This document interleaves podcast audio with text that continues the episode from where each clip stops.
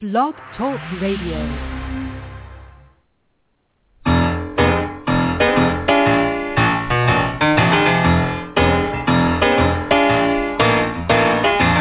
You're listening to The Catch with John Fisher on Blog Talk Radio, connecting life to faith. world is trying to get it together, trying to help their fellow man,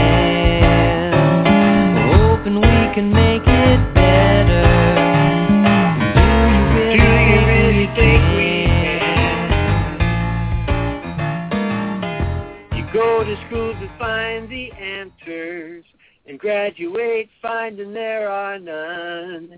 In our youth we fight all kinds of battles, but in the end we've never won. We never won now. Ah, okay, it's John Fisher here singing uh, Matthews Blues from, from 1973, written in 1970 actually, and uh, I got a little into that song because it really uh, is a great lead-in for our guest tonight um, on uh, Blog Talk Radio, the Catch on Blog Talk Radio, and uh, our guest who is uh, an, an, an apologist for the gospel.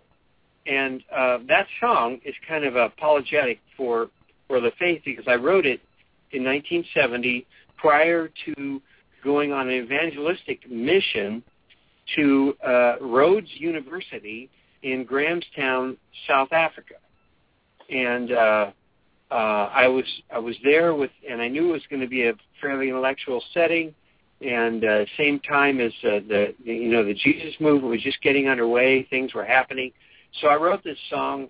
Um, and it really is is just talks about the world and how we can't get it together, we can't pull it, you know, uh, pessimist. It's a pessimistic kind of world, and yet it, it opens up uh, in the answer to the song is uh, the possibility that, that that there may be truth out there, that there that, that there may be actually a kingdom of God behind the scenes, and uh, that's as far as it goes. But it, it's um, it's it's a wonderful way to uh, get people thinking, and uh, um, apologetics has has always been interesting to me. It's uh, um, I think the first time I discovered that was uh, in college when I when I ran into uh, Francis Schaeffer and then later C.S. Lewis and the works of the 17th century mathematician and uh, physicist called uh, Blaise Pascal.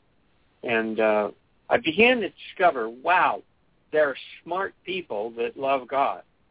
And uh, they can talk intellectually about the truth and uh, it did amazing things to bolster my faith to discover that a lot of the that, that I could could actually answer some of those really big questions um, that I have. At least I can I could remove some of those barriers to faith that I think a lot of people have today. So that's uh, that's what we're going to talk about.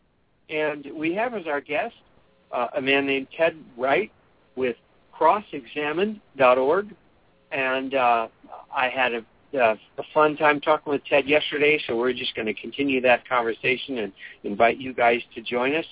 Uh, Ted, welcome to the Catch on Blog Thank Talk you so Radio. much. Thank you so much for having me on, John. Great to be here. Great, great.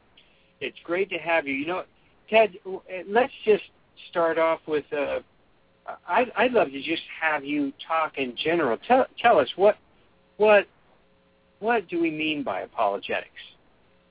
That's a great question, John. And you know, we we get that question a lot at Cross Examined.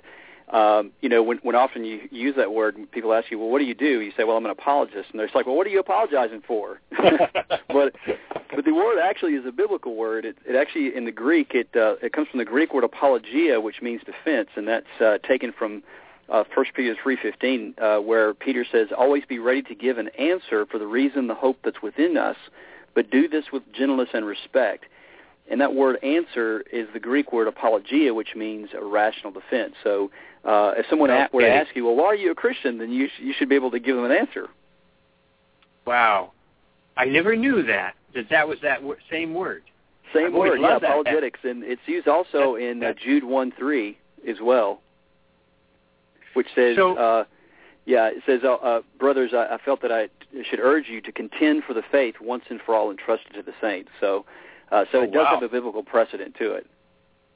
Contend for the faith. Contend for the faith. Yes. And be able to be able to reason, it, uh, argue it, uh, debate it, that kind of thing. Yes, that, uh, and, and I take sort of a really uh, sort of a holistic view, not just merely the intellectual and the the rational, but also the subjective as well. That you know we're called not just to give uh, you know intellectual answers, but also we're we're called to incarnate the truth as well. So I think that part of our case is not just the the intellectual answers. That's certainly a part of it, but also that we are to you know to reveal Christ. That you know Jesus said in, in the in the Sermon on the Mount, you know you're the light of the world. So I think that Wow. part of our part of our case for the Christian faith is also our lives as well. Wow, that's great. Well, you know, in, in crossexamined.org um, is uh, uh, tell us a little bit about uh, what you do there, and um, uh, you know, how, how is this working out into our experience, and, and even how can we uh, get involved if we want to? Sure.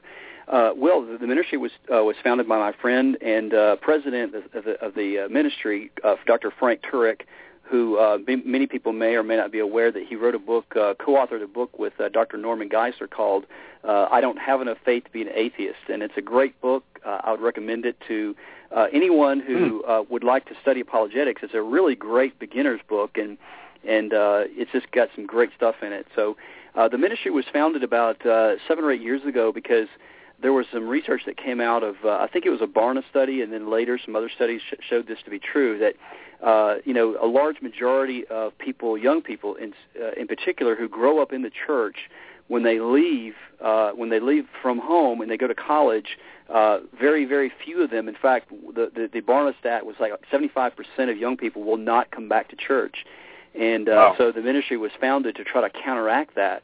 And but we do that by going to uh, college campuses. Uh, we go to churches. We go anywhere really where we're invited. Uh, Frank, and myself, and we have other uh, trained cross-examined speakers around the country, and we go around and we uh, give presentations. We have books.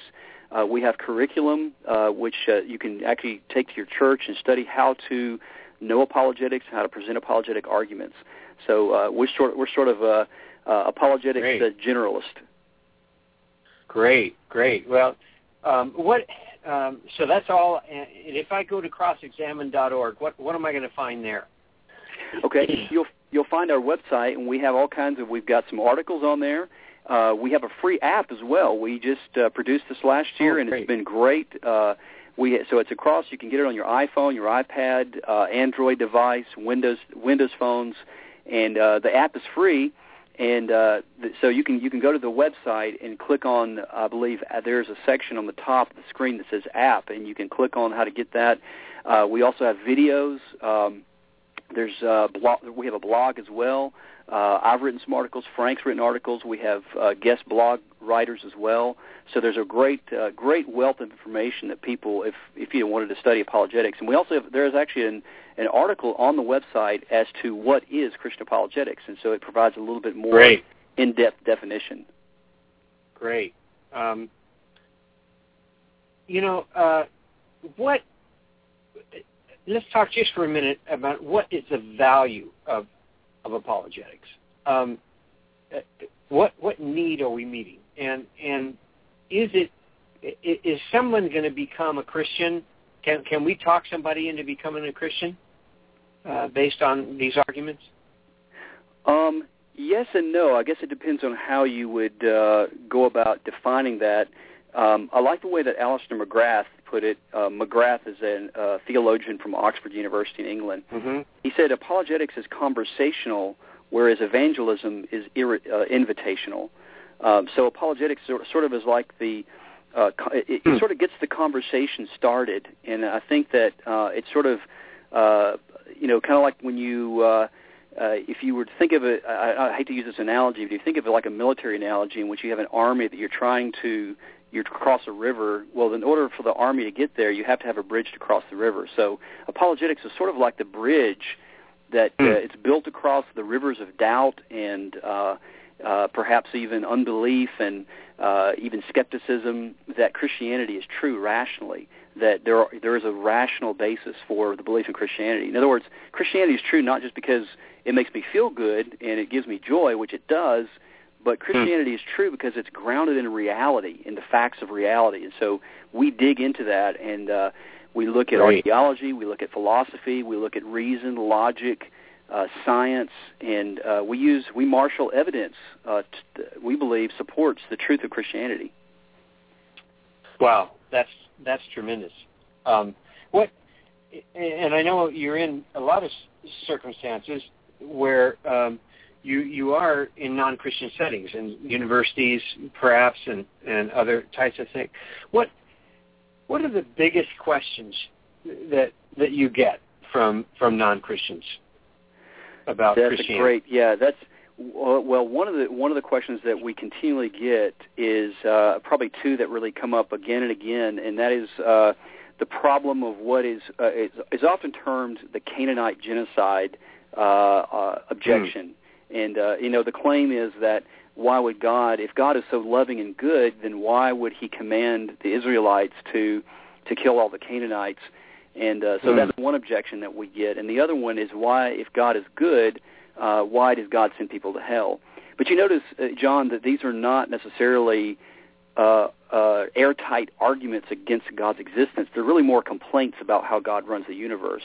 So, you know, I mean, you know, so it's more, more as, as Frank says, atheists don't really have arguments; they have complaints.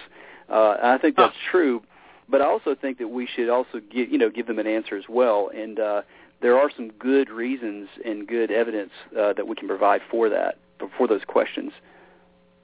Wow, wow. Um, that, does that include that? Uh, uh, how how can a loving God uh, allow so much suffering in the world?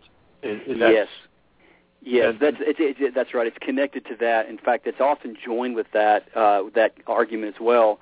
Uh, but one of the things that Frank points out, and I think uh, he's right. He's done this in debates. He's debated uh, several atheists, including Mhm. Christopher Hitchens. Mm-hmm. And uh, one of the things is that how why how is it that we're able to call it something good unless we know or, or evil unless we know what the good is? It's sort of like what C.S. Lewis said. You know, how do you know how do you know a crooked line unless you know what a straight line is? Mm. So, so people, uh, even atheists and skeptics who who say that they don't believe in God, they they do have this innate understanding of right and wrong, or else they wouldn't be able to call something unjust. And so there there, Yeah. there seems to be this objective moral standard that people are able to call something good and something evil, and that objective moral standard. Uh, we believe is really an argument for God's existence, and this is coming from C.S. Lewis and uh, people like Yeah. Aquinas and others. Interesting. It it really all kind of goes back to the problem of evil, doesn't it? Yes. Yes, it does, and it is a problem. It's a problem not only for the Christian worldview, uh, but it's also a problem for the atheists as well. I mean, they have to. Uh, if if you committed to a materialistic, uh, atheistic view of the world, then then you know it's a problem for for them as well. Because really, if materialism is all there is, if matter is all there is, then there really is no essential difference between good and evil. Uh, why why would we even say something's good and evil? Because really, it's just all, all a matter of opinion. Yeah. And Wow. maybe that's maybe that's an oversimplification, but I think that that certainly raises some questions. Um, Ted, uh, just a little bit about yourself here. How did you? Have you always been interested in this? Like, were you a philosophy major in college, or how? How did? When did this kind of start to really uh, push your button? Yes. Yeah, actually, I was a philosophy major. Uh, uh, I was actually a double major in, and get this now, philosophy and anthropology. Oh wow. And yeah, and I was so, I, so my degree's in anthropology with a minor in philosophy and religion. And uh, while I was I was a Christian when I was nine years old, and uh, so I, I, came to college, and it wasn't a Christian college. I went to college with the with this understanding of the gospel, this basic understanding of the cr- truth of Christianity, but I really didn't have any training in philosophy or apologetics to know what to say. So, so when I when I would uh, when objections would be raised against Christianity or against the Bible, I didn't really know how to answer those. And uh, I, I found some books by uh, Francis Schaeffer also had an effect on me Mhm. as well. Uh, Francis Schaeffer and uh, uh, Josh McDowell actually found some books by Oh, him, and it really it really led me down the road of of studying apologetics, and I eventually uh, came to Charlotte, North Carolina, which is where I am now. and uh, I have a I have a master's degree now in Christian apologetics with a with a concentration in philosophy. So um, so it's kind of been a long road uh, of starting out trying to know how to answer you know the skeptical claims, and now now I actually teach it. So uh, I've I've been there. I've I've been to those those uh, heated arguments in classrooms. Oh boy, yeah. You know, you mentioned uh, uh, McDowell and Schaeffer. Uh, are there are there any other other names? Um, you know, like who who would be uh, top of the list of, of your favorites in terms of who we would think of as in terms of apologists, either either living or or dead? Oh wow, certainly C.S. Lewis uh, would play a Uh-huh. huge part. C.S. Lewis, uh, G.K. Chesterton. Um, I think of others like uh, Dr. Norm Geisler, who um, who Mhm. sort of mentored me when I was a student. Um, he you know he had a huge impact. Um, and then also I think of uh, uh, Aquinas, even though he wasn't an apologist per se, uh, he was a theo- he was actually a Dominican theologian uh, who lived in the 13th century, but uh, he has some incredible stuff that has really uh, you know uh, in, impacted Mhm. me in, in how I defend the faith. So, so I don't know if, how how much you- you're aware of this, but there's actually two major schools of thought in apologetics, and uh, one one view is called the presuppositional view, and the other view is called the classical view. And sort Hmm. of, so where I, where I kind of sort of uh, fall into place is I'm I kind of sort of consider myself a classical guy uh, in apologetics, in that I follow the generally speaking, I follow the apologetics of C.S. Lewis and Aquinas, and Geisler does as well. And uh, I, believe, I believe Frank would also uh, identify himself as a classical apologist. Uh, of course, Uh-huh. you know there's a lot of variations in between those, but uh, I think Schaeffer uh, would be considered more of a presuppositional.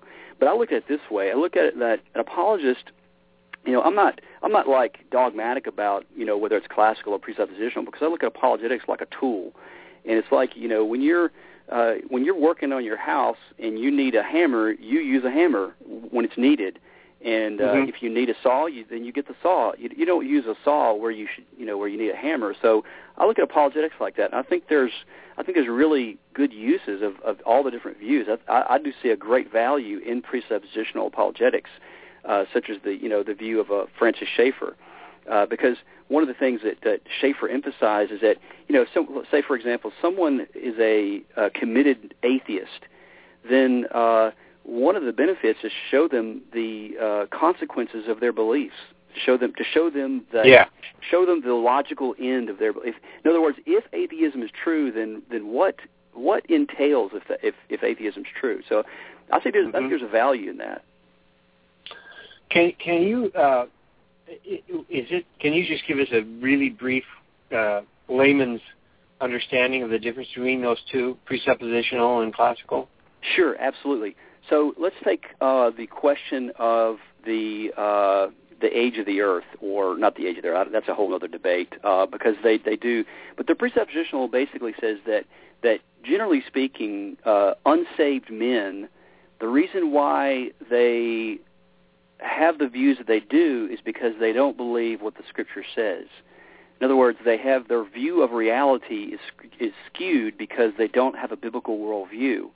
And so, Hmm. if they believed in the Bible, and they if they believe what the Scriptures view then of reality, then their worldview would make more sense. That's certainly true. But my question is, why should they believe the Bible? Because you know, Mhm. in other words, what evidence do we have that the Bible's true? What do we? What evidence do we have objectively that the biblical worldview, that the, in other words, the Christian Judeo-Christian worldview is correct? You see what I'm saying? So the Yes, classical yes, view says that Absolutely. that there are uh, there are other questions that precede that question, and and so that would be like, does God exist? Is there evidence that God exists? And is there evidence that truth exists? And then it also looks at evidence within the Bible itself. So it's not taking away anything from the Bible. It's just saying that we just can't assume that everybody's going to believe the Bible because they're not. Um, there, but there are good reasons to believe that the Bible's true Mhm. uh, apologetically, and, and and so my my Uh-huh. specialty in apologetics is archaeology, and I would say that archaeology definitely supports what the Bible uh, records historically. So I think that when you look at manuscript evidence, and when you look at archaeology, and when you look at other evidence, uh, there is there is good objective evidence that we can present to people that that you can believe the Bible. So Wow. that's sort of I hope I hope that helps. I Mhm. don't know if that's a helpful That- that- distinction. well, I need to clarify just for myself. Um, so then the classical view is is more along the lines of um, not not we're not going to argue the the by uh, we're going to assume in other words that that someone believes that, that the Bible is a is is a acceptable worldview. We're going to argue it from another spot. Is that is that right? Would that yes. Yes. Yeah, and, yeah. and that that's a, major oversimplification. There there are other theologians sure. who may disagree with how with how categorized yeah. it, but but yeah. generally speaking, that is correct. That that um, you know the Bible is true. I believe it, and I'm, I'm a, I would even say right. uh, you know I believe the Bible is without error. But I think there are other philosophical questions that are uh, logically take logical mm-hmm. priority. Mm-hmm. So in other words, uh, so for instance. Um, if you're talking to, let's say you're at a coffee shop and you're and you're there with your iPad, and somebody walks up to you and says, "Well, oh, I see you're reading the Bible, and are you a Christian?" And you say, "Yeah," and uh, and then you get in the conversation. Well, a presuppositional might use the approach of, "Well, the reason why you view reality the way you do is because you don't believe the Bible. Um, you, mm. you have an incorrect view of reality, and, and certainly they do." Um, but I would want to give them, I would want to begin with, uh, what do you think about God's existence? Is there a God? Because if you argue just purely the Bible and they don't believe in miracles and they don't believe there's a God, then all you've got to do is to believe that the Bible is a reliable document. And uh, you really haven't shown that it's a it's a divine document. It, it very well may be, and uh, there's huge debates about this. But so I, again, I, I sort of look at it this way. I'm I'm kind of a uh, you know, a generalist, I, I will use whatever, you know, when I'm when I'm speaking with someone uh, about the gospel, and mm-hmm. and I'm trying to make the case, I, I will use whatever I th- whatever method. Uh, let me give you a great analogy for this. It's kind of like uh, I, it was really cool that you played the jazz. Did you did you write that song at the very beginning? Yeah. Mm-hmm. That's yeah. great. That's great. um, I don't know if you're familiar with uh, Doug Groothuis, but he's a he's a professor at uh, Denver Seminary, and um, he wrote an article, uh, I think it was last year, a couple of years ago, called "How Apologetics is Like Jazz." Hmm. And uh, and I guess you're familiar with jazz. You you know who Miles Davis yeah, is, right? Yeah, a little bit. Okay. A little bit. well, well, I, I as it, as it turns out, I, I grew up in Memphis, Tennessee. It's kind of where, uh, you know, I, kind of my roots. And uh, so in Memphis, there's kind of this really strong music background, and so I've got a lot of friends in music, music industry, and uh, there's jazz and there's blues. Well, you know, you know, the basics of jazz is that most jazz musicians are really, really good. They can play classical pieces, and they're really good at their their instrument. So, in other words, they have this base understanding of uh, of music, but they can also improvise. And so, uh, mm. a, a, a trait of a good jazz musician is that he's able to improvise on the spot. And I think, and Groothuis's point is that that makes also a good apologist. I think that's a hmm. great, mm. great analogy. And that, in other words, you learn the basics. You learn, you know, what are the what's the evidence for God's existence, and uh, how do you answer the problem of evil, and how do you respond when someone believes the Bible is full of errors. So learn all those basic questions, and that's that's the content of apologetics. But then the mm-hmm. second part is to know how to use it and when to use it, and that mm-hmm. that's where that's where the improv, improv comes in, and that's where you kind of sort of have to use wisdom as well. Wow, that's great. That's great, and that's. I hope everyone's listening because I I think that's that's helpful for, all of us. I think. Um, you know, I for me, I, I guess I would be I, I would be like you. I'd be more on the on the classical side of things, primarily to put it in very simple terms. I think it's really important for us to try and get in someone else's shoes when we're talking to people who aren't Christians. And I don't think Christians have done this very traditionally done this very mm-hmm. well, and that is stand in someone else's shoes, see the world like they do. And uh, as a matter of fact, I think if I learned anything from Schaeffer, that was one thing I learned. He he could he would stand in the world's shoes and he would cry because he would see the way they see the world, and he would see it without God, and he would see their desperation, and and uh, and, and he taught us to to, to, to, to cry that way. And I think that's one thing we really lack today as Christians. Uh, we're, we're, we're more like going to battle with with the, with the world rather than than identifying with them and and uh, you know, treat, treating them as lost and, and and having compassion on on their situation and and learning to think like they think. Absolutely, that I think that's exactly right, and and that's what we're called to do. You know, we're called to to be salt, and, and in order for the salt to have an effect, that we need to be there. Uh, we need to be there amongst the people who need the truth, and uh, so you know, apologetics is both an art and a science. It's uh, it's a science in the fact that there are some things Mhm. that Christians need to learn about their faith because, uh, frankly, many Christians don't know what they believe and why they believe it. They just sort of been taught it and uh, but apologetics shows us that there are good reasons for believing the Bible. You know, uh, someone can grow up and be a Christian their whole life and not really know why we believe that the Bible is true. Why, you know, why do we? For, so, in other words, why is what what difference is there between the Bible and the Quran, or what difference is there between the Bible and any other religious document? Now, certainly there are some great similarities, but there are also some really great differences too, and that sometimes the differences make make all the difference in the world. And so I think a lot of Christians are just unaware of that. So there's there's the science Yeah. part, and then Yeah. there's the art part, which is what you're talking about. And I think that's also Mhm. just as important. Uh, i i with the content is also how we get that information across in a loving and a Christ-like way. you know, I, this is really funny. Gunnar, you still here? remember Mickey? Um, Yes. I, I remember Yes. one of one of our guests, um, which would be so opposite from from the de- depth that we're going here. But I mean, this is a guy who just he, he was in a Christian underground, you know, punk band for years, and and then he got this great idea of um, of witnessing to um, to to to kids and, and adults who are really into the, the whole gaming industry. Not not we're talking about video games. yes. Yeah, and and apparently this is huge. I mean, they have twenty thousand people show up at, at at these conferences uh, all all the time around the world to learn the latest of, about all these games, and and people are so into this.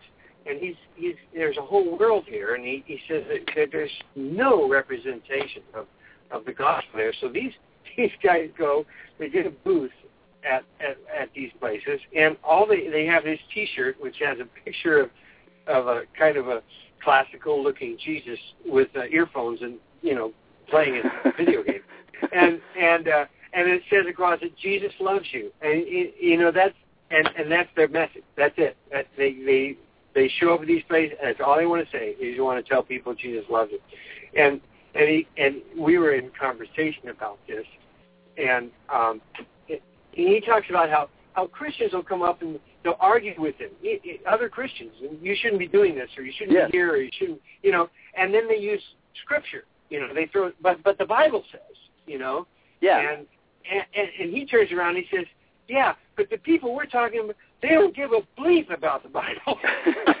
That's right. That's exactly right. They're they're unsaved. Why would they care about the Bible? Yeah. but you know, we do that though, don't we? We We you do. know, Christians Christians assume that everybody else has the same worldview they have.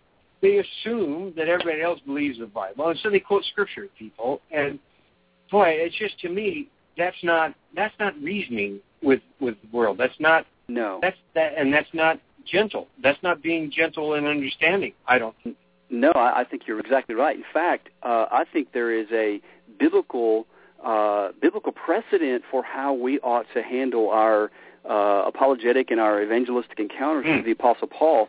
In 1 Corinthians 9, 19 to 23, Paul says, uh, Though I am free and belong to no man, I make myself a slave to everyone to win as Mm. many as possible. To the Jews I become like a Jew to win the Jews. To those under the law I become like a man under the law, though I myself am not under the law, so as to win those under the law. To those not having the law I become came like one not having the law, though I am not free from God's law, but under under Christ's law, so as to win those not having the law. To the weak Wow. I become weak to win the weak. And then he says, I become all things to all men, that so, that by all possible means I might save some. And he says, I do this for the sake of the gospel, that I might share in its blessings. And I think that what that guy was Wow. doing is exactly right. That's what we that's what we ought Wow. to be doing. Wow, that is that is great, and and that and that takes time. That takes that, that takes thinking. It takes um, uh, you know reading. I think, and and and and getting trying to learn what what does the world look like from someone else's perspective. Try and get in their shoes. You Absolutely, know? uh, that's that's exactly right. That's exactly wow. right. To be trying to trying to understand that's compassion and uh, trying Yeah. to be where they are. um, we've walked right into where where I wanted to be sure and and talk uh, just a little bit, and w- that's about all the time we have left. Um, so, but I would love to hear your thoughts on this because, you know, I, I think back on what apologetics was like in in 1968 and what it's what it's like now, and it's a whole different world. Um, Francis Francis Schaeffer would have a conversation with anybody, and and and they would listen to him. They'd be interested because in 1968, people were searching. They were hungry. They um, and and if if, if you if you uh, just brought up the subject of Christ or the Bible or Christianity, you, you wouldn't. They wouldn't jump on you uh, all over you. They they would they would be interested. You know, well, tell me and and uh, how do you believe? How do you come to believe these things? Because there was there was a general hunger going on, um, and and there was a spiritual search, I believe, in in those years. Uh, God was getting us ready for that. We have a whole different world now. We we now have what what I what we've been calling for years is the culture wars, and we have we have Christians lining themselves up politically. We have um, we have now Christians defined by our culture as being a certain way, as thinking a certain way, and so what happens is I've discovered what apologetics now uh, are, are easily turned into an argument. It's it's kind of a you know one point for us, no points for them. You know, we're going to go out there and we're going to fight the evolutionists, and and and and we're going to fight the the the the uh, seven day cre- people are against seven day creation and all these kinds of things. Uh, in other words, we we're it's a battle. It's it's a war, and Christians are going to try and argue our point, and and uh, you know how do Yeah. we how do we stay away from that? I just really think we need Yes. to stay away from that. How would you counsel us in in order to avoid getting into those kinds of of arguments with people, which I don't think does anybody any good. I totally agree, John. I couldn't agree with you more. Um, I think what you just said is absolutely great, and uh, you're exactly right. It's a turf war. Um, many Christian, unfortunately, many Christian ministries, and, and unfortunately, some Christian apologists, not all of them, but some Christian apologists, uh, sort of have their turf that they're fighting for, and they really are sort of missing the point, and that is the gospel. That is the truth of Hmm. the gospel. And uh, so, how do we steer clear of that? And I would say, uh, as Paul says, you know, avoid quarrelsome arguments. You know, uh, that really Mm. lead to nowhere. And uh, you know, how do you know? Well, when do you when do you stop? You know, when do you know when to stop? Um, I think that uh, just you know some general principles that we should follow as Christians, and that is that um, if it doesn't bring glory to God, if it doesn't Mhm. uh, honor Christ, then I think we should just stay away from it. Uh, certainly, there are some very important debates that are going on culturally, and I think Christians need to be salt and light in those areas. But I think you have to be use wisdom and uh, sort of uh, know which hill you want to die on. You know, I think a lot of Christians just uh, and, and don't get me wrong. You know, some people may misunderstand this, but you know, uh, political issues to me are just go, they just go nowhere, and they don't really serve Mm. the gospel. Um, Mm. but, you know, I, I tend to be conservative politically, but I'm not. I'm not committed to any one party. Uh, but in, in any case, if you're going to argue politics, it's not going to really help your case for Christ. I think the, I think the um, the way to Wow. go is really just stick to the simple points that Jesus really was who he said he was, and that the Bible uh, is a reliable document. Because because if you think Yeah. about it, when you think about the core message of the Christian faith, it's that Jesus is risen from the dead. Now there are a lot of other very important doctrines as well, like the Trinity and things like that. But the core the core message of the gospel is the resurrection, the empty tomb.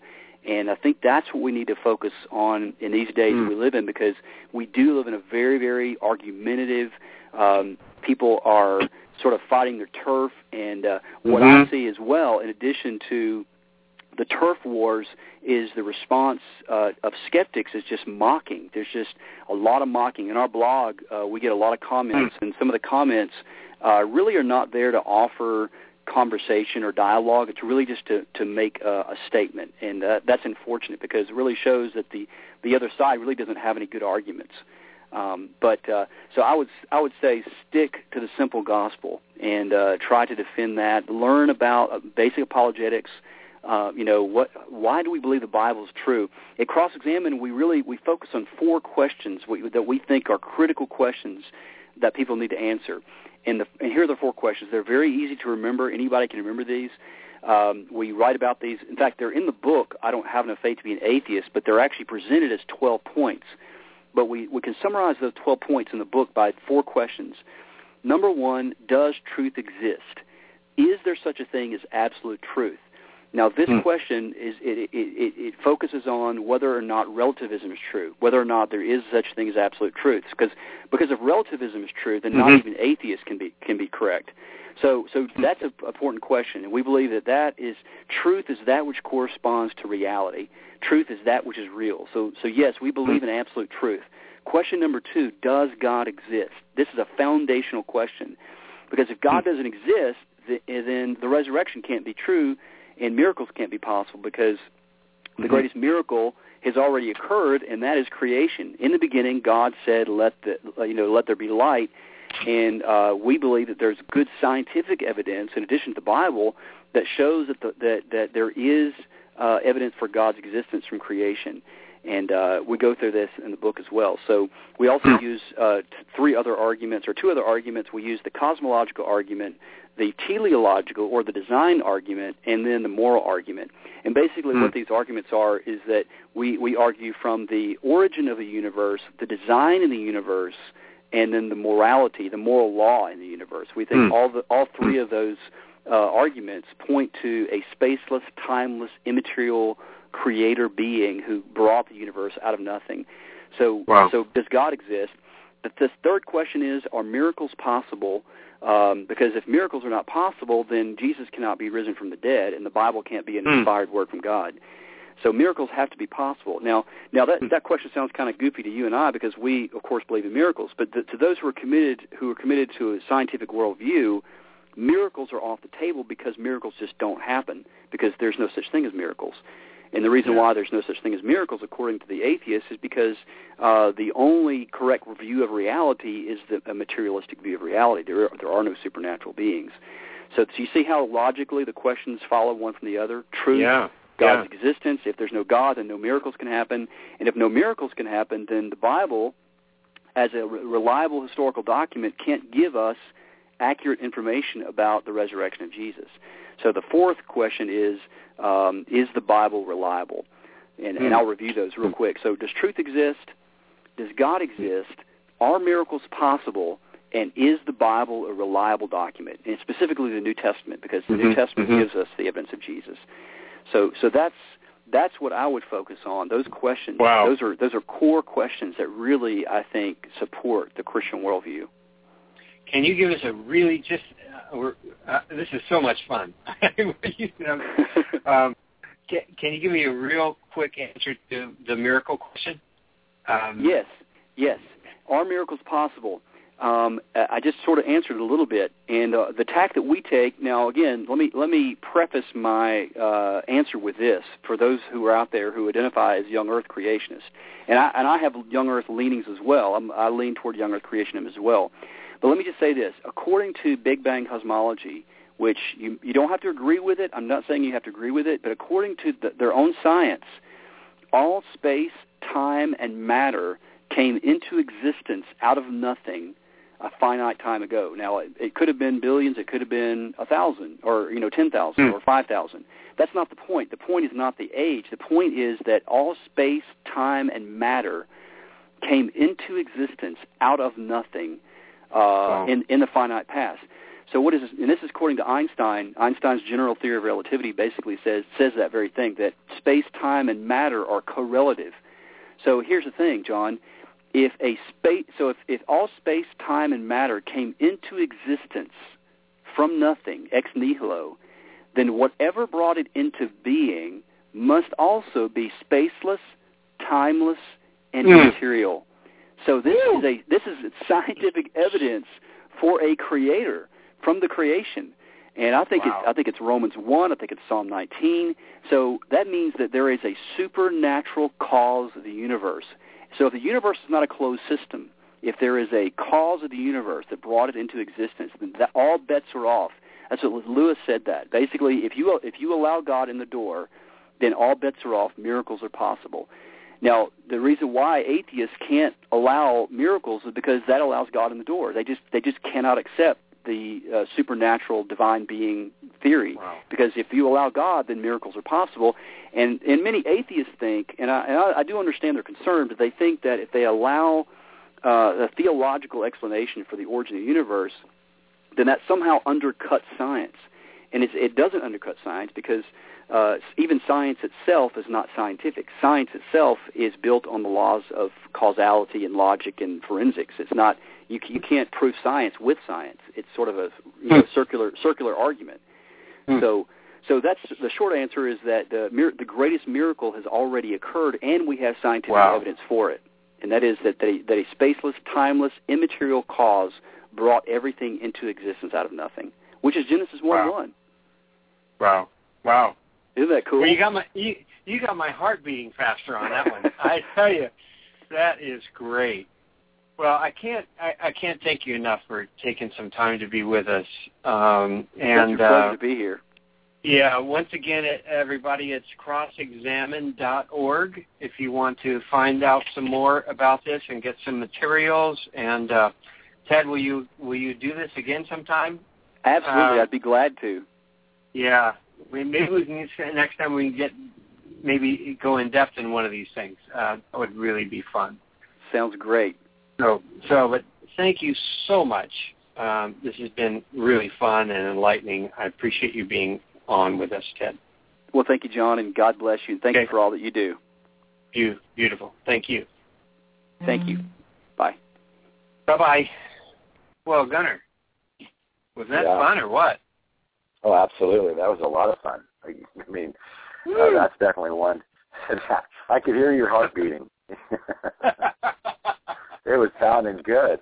Oh, this is good. I think this is going to be. A, we're going to have a lot of fun with this. You know, I think we've got. Mm. Uh, you know, we'll we'll be putting this out at probably, in a, and I'm, I'm guessing about a three-part series, and I'll really give people a Yeah. chance to really let each segment kind of breathe. And I think it's a great idea to have Ted, Ted back and and dive in even even further. And so um, that was a lot of fun. Uh, I can tell you were having fun. Yeah. Yeah. Oh yeah. And uh yeah, it's just you know, it, it's it's stimulating, and I think we need that. We we just need to stimulate our minds. You know, I mean, the, the, God said that you, Jesus wants us to love the Lord with all our heart, soul, mind, and strength. And uh, and it's interesting that that, that mind is a part of that. In other words, uh, Yeah. uh, and, and when I first found out that that you could have a mind and love God, and that truth could make sense, could make actually reasoned sense, intellectual sense. Um, Yes. boy, it just uh, that that really gets you going, and that gets gets your your it increases your faith tremendously. I think, and uh, and I and I think I I love the fact that uh, we were able to touch on some of those actual points, and then I especially like that um, this approach to uh, how we join in the argument, uh, quote or unquote, that we have with our culture, and, and not not to fight a war over this. We're not we're not you're not we're not uh, choosing sides, and and and we're not counting up points. You know, it's Yeah. it's it, we're learning to understand so that the whole point is the gospel, so that we might be able to share Jesus and and uh, and the resurrection. Wasn't that great? The way that everything Yeah, hinges on that. Yes. That was great. Absolutely. Absolutely. Well, this is Woo. this has been that's a that's a that's a third woo you've given here. That's a Yeah. a three woo podcast today. That's excellent. I, I love it. Well, John, I'm saying this has been fun. okay. Uh, definitely, we'll get we'll get Ted back on and uh, invite uh, invite those listeners uh, that are listening to this podcast uh, in a series of podcasts uh, on Blog Talk Radio to check out crossexamined.org. Ted Wright, uh, check them out. Um, great times. And then go sign up for the catch, johnfisher.wordpress.com. The Daily Catch. Sound good, John? Hey, we'll be back uh, with some new podcasts here in the next week. We'll see you then. Fantastic.